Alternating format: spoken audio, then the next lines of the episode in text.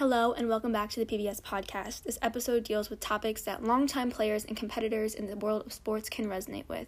It is an especially exciting episode because I get to interview a stellar athlete in person, Kennedy Griffin.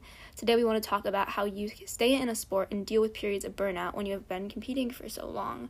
Without further ado, let me introduce you to our guest, Kennedy. Would you like to introduce yourself?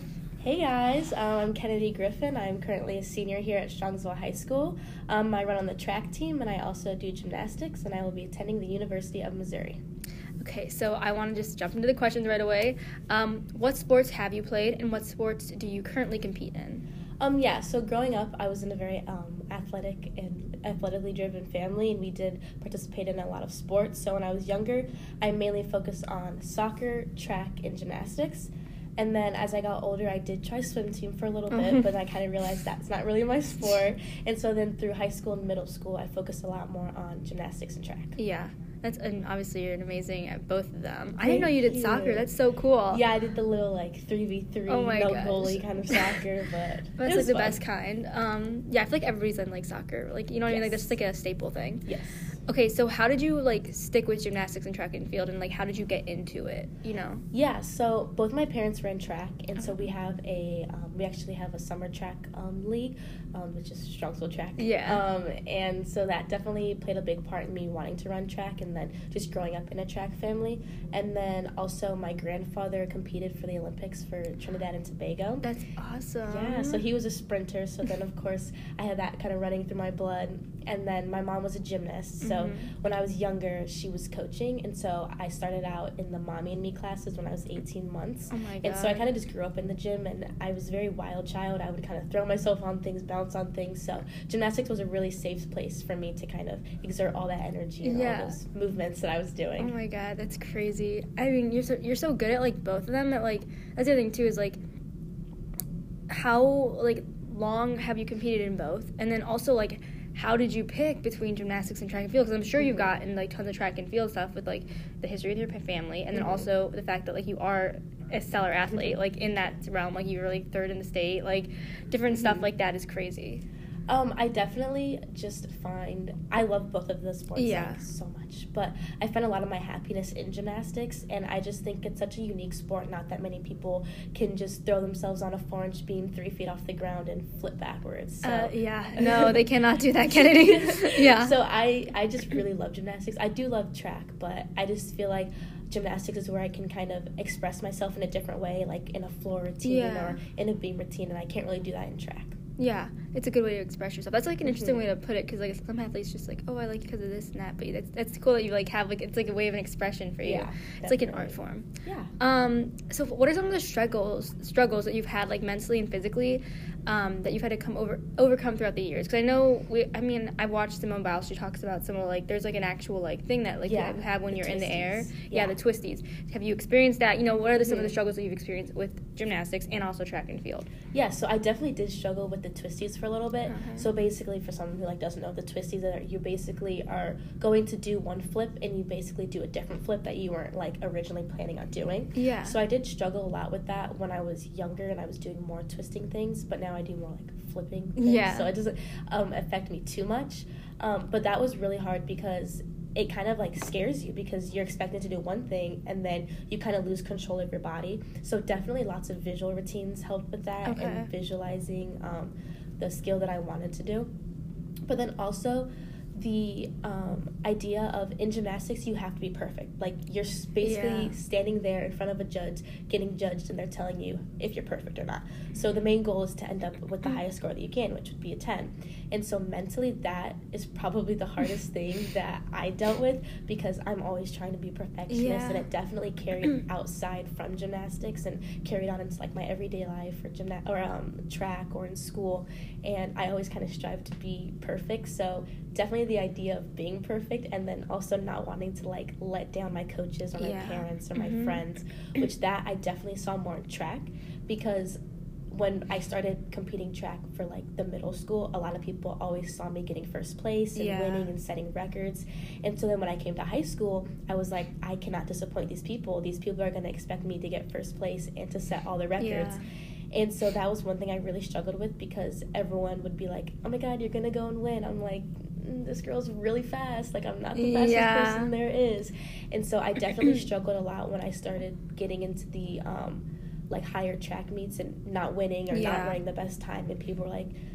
Just kind of the fear of like letting people down and maybe making people Yeah. feel less of me. That was definitely something I struggled with a lot. But I feel like people now kind of realize, okay, yeah, she's fast, Yeah. but like Well, there's really fast people out there. there's there. really fast people and like you can't put all that pressure on somebody like our like our age you know Yeah. like there's already other stress going on like you already like people already know you're like an elite like gymnastics like you post all the time like your videos Mhm. and stuff and like you don't need the extra stress and like Yes. i don't know like you're amazing anyways like you know what i mean like so don't put that on you like just run out and have fun like you said like gymnastics is a good way of an expression Mhm. use like track as a way of an expression just be like screw you like i'm doing my own thing like yeah, exactly. I'm just running.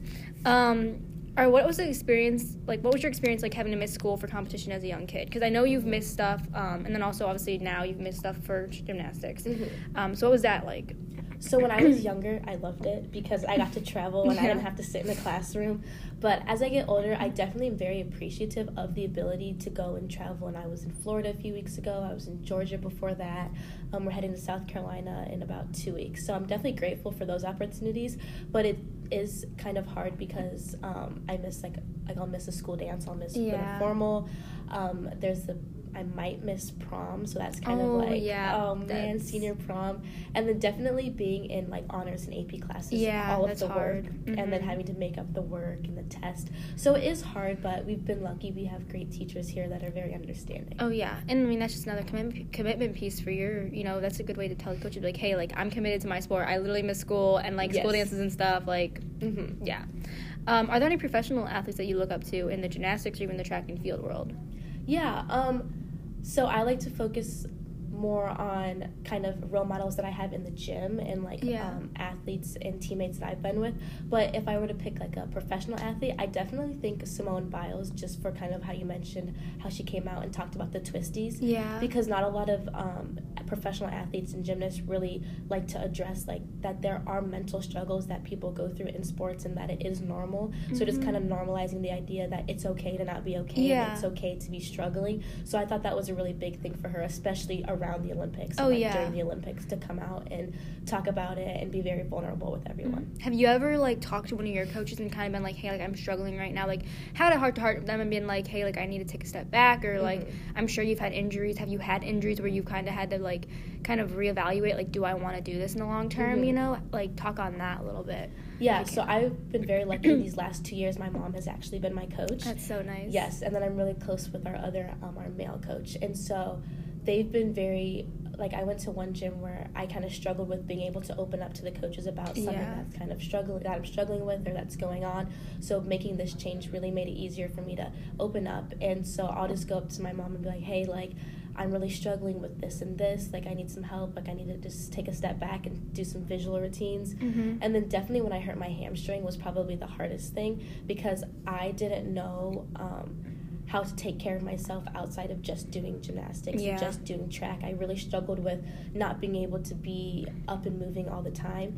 And so I definitely had to take that time to do lots of mental routines, lots of mental cues, and just visualizing just to kind of keep myself sane in a way because I was it was crazy not doing like I'm sure. daily oh yeah, routine. I'm sure because Mhm. you do track and you do that and just yeah. But it's like awesome that you like actually like you saw that like this gym wasn't working for you and you decided hey I want something that's Mhm. more comfortable, and I love that for you. Um, so yeah. Great great Yeah, and also I love that you you know point out Simone Biles and all her struggles and stuff, and how she's kind of opened that door for like young athletes like us to kind Mhm. of as we work our way up. Speaking of professionals, do you want to be a professional athlete? And if not, what career are you hoping to go into? Yeah, so I've always been very realistic with my gymnastics. Yeah. I've always known that I'm not going to be an Olympic gymnast. You have to start that track when you are eight years old. Yeah. So I've always wanted to compete collegiately, and then after, I wanted to work in the football industry. That's cool. Yeah, so I want to be um, either a general manager, so who kind of picks the players, or I want to work in the marketing um, side of things. That's really cool, and that's like a big thing now. Like a lot of females Mhm. are going to start to do that. Like I've seen it all over ESPN, and it's like a big thing. So it's been so cool. yeah, and it, it leaves a lot of room for new people to come up. So yeah. Um, would you like to talk a little bit about your commitment to Mizzou, um, and you know you continue your academics there in athletics, and how you came to pick that school Mhm. for you? Yeah, so Missouri was my first official visit, and so I was really nervous going in. I didn't really know what to ex- expect, especially going so far from home. Yeah. Um, but I had lots of phone calls and like Zoom meetings with the coaches, and just right off the start, I felt like I was really wanted. Yeah. And I feel like in um, the recruiting process, there's some schools that make you feel like they really are going to push for you and they really want you. Mhm. And then there's those other schools that are kind of like, eh, you're just like a step in our process. Yeah. But at Missouri, I definitely felt like they were going to fight for me. They were going to do whatever Yeah. it took to try to get me out there. And so then I went on my official visit and I loved it right away. like all the coaches came up to me and gave me big hugs. Um, Mhm. I talked to all the gymnasts. I loved all the facilities. And they don't necessarily just care about the gymnastics, they also care about um, the athlete's body, the athlete's mental health. Like there's a therapist that we have at the gym. Yeah. Um, they care about the athlete's grades. Um, they definitely highlight like social issues that might be going on Yeah, at the time, and that's they take the time to educate themselves as coaches and then also um, their student athletes. And I feel like they just really care about not only just the gymnastics, but also what you're going to do after gymnastics. Yeah. Like they made that a really big point that, yeah, we want you to come out. We want to be Yeah. um, SEC champions, of course, but we also want you to leave college. First of all, walking, your Yeah. body healthy, Yeah. mentally healthy, and also just with lots of life lessons that you can kind of use to continue on and to create Yeah. paths. It's the same thing with running too. When I committed to running, is like Mhm. I didn't want a program that was going to burn me out to the point where I couldn't do anything after. Like if I want to go run a marathon after my college life and do that, I should be able to do that. And Yeah. for you, you know, maybe it's not running a marathon, maybe it is, but you should be able to like go out and enjoy life and not have to like feel the re- repercussions of a bad training. You Yes. know, so that's great that you have that. Um, so now I want to kind of move on to a more touchy subject matter to discuss, but I've been wanting to have Kennedy on the podcast for a while, and she knows this. And I thought that her message and voice would have a much bigger impact this month by allowing her to speak about her story and experience as a black woman and black athlete.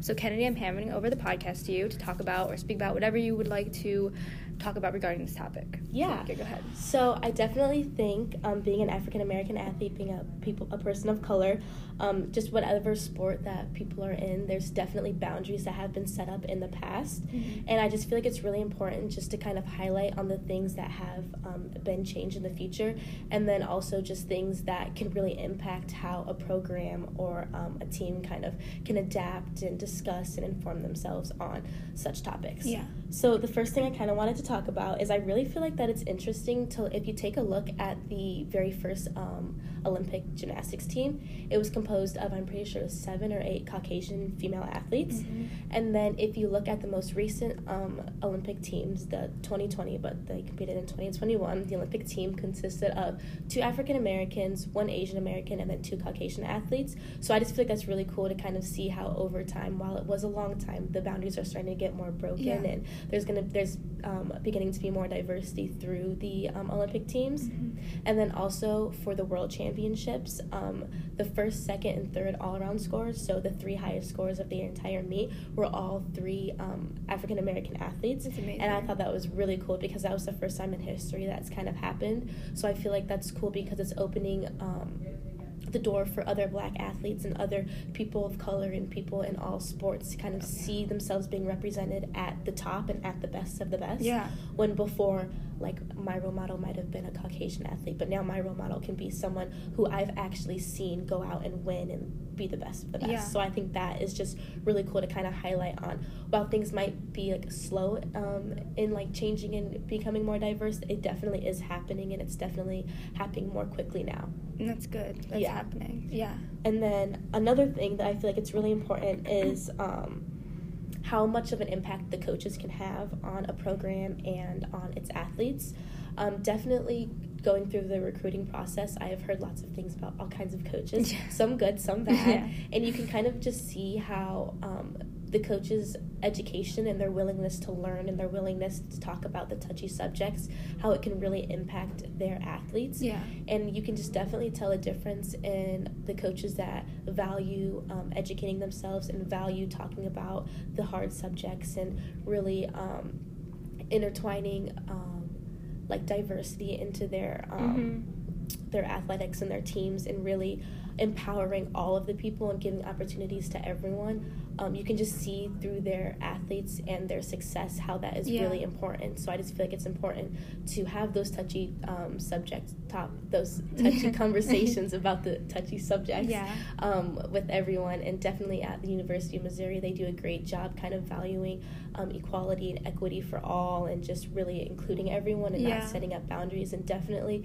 they do a great job recruiting all types of people. So that gives um, new types of people um, the opportunities Mhm. to be successful and be successful at the top versus just recruiting one type of person. Yeah, and I think that's important too. If your coach isn't willing to have a hard subject with you, like that's just a red flag in general. Yeah. Like nothing changes if nothing changes if nothing changes. Yes. So like I think it's amazing that you found that type of you know comfort in Mhm. there, and then also you see that they are like willingly trying to recruit and educate their athletes. Yes. Um, in just many different forms, so that's amazing, and I'm and thank you for talking about that. Is there anything else you'd like to say? Uh, yeah, I just kind of wanted Yeah, to go ahead. highlight on this one um, gymnast that I thought it was really cool because Mhm. I had just come across this on TikTok and did a little bit Yeah. of research. So it's definitely new. I think they're um, she started their company in August of 2021.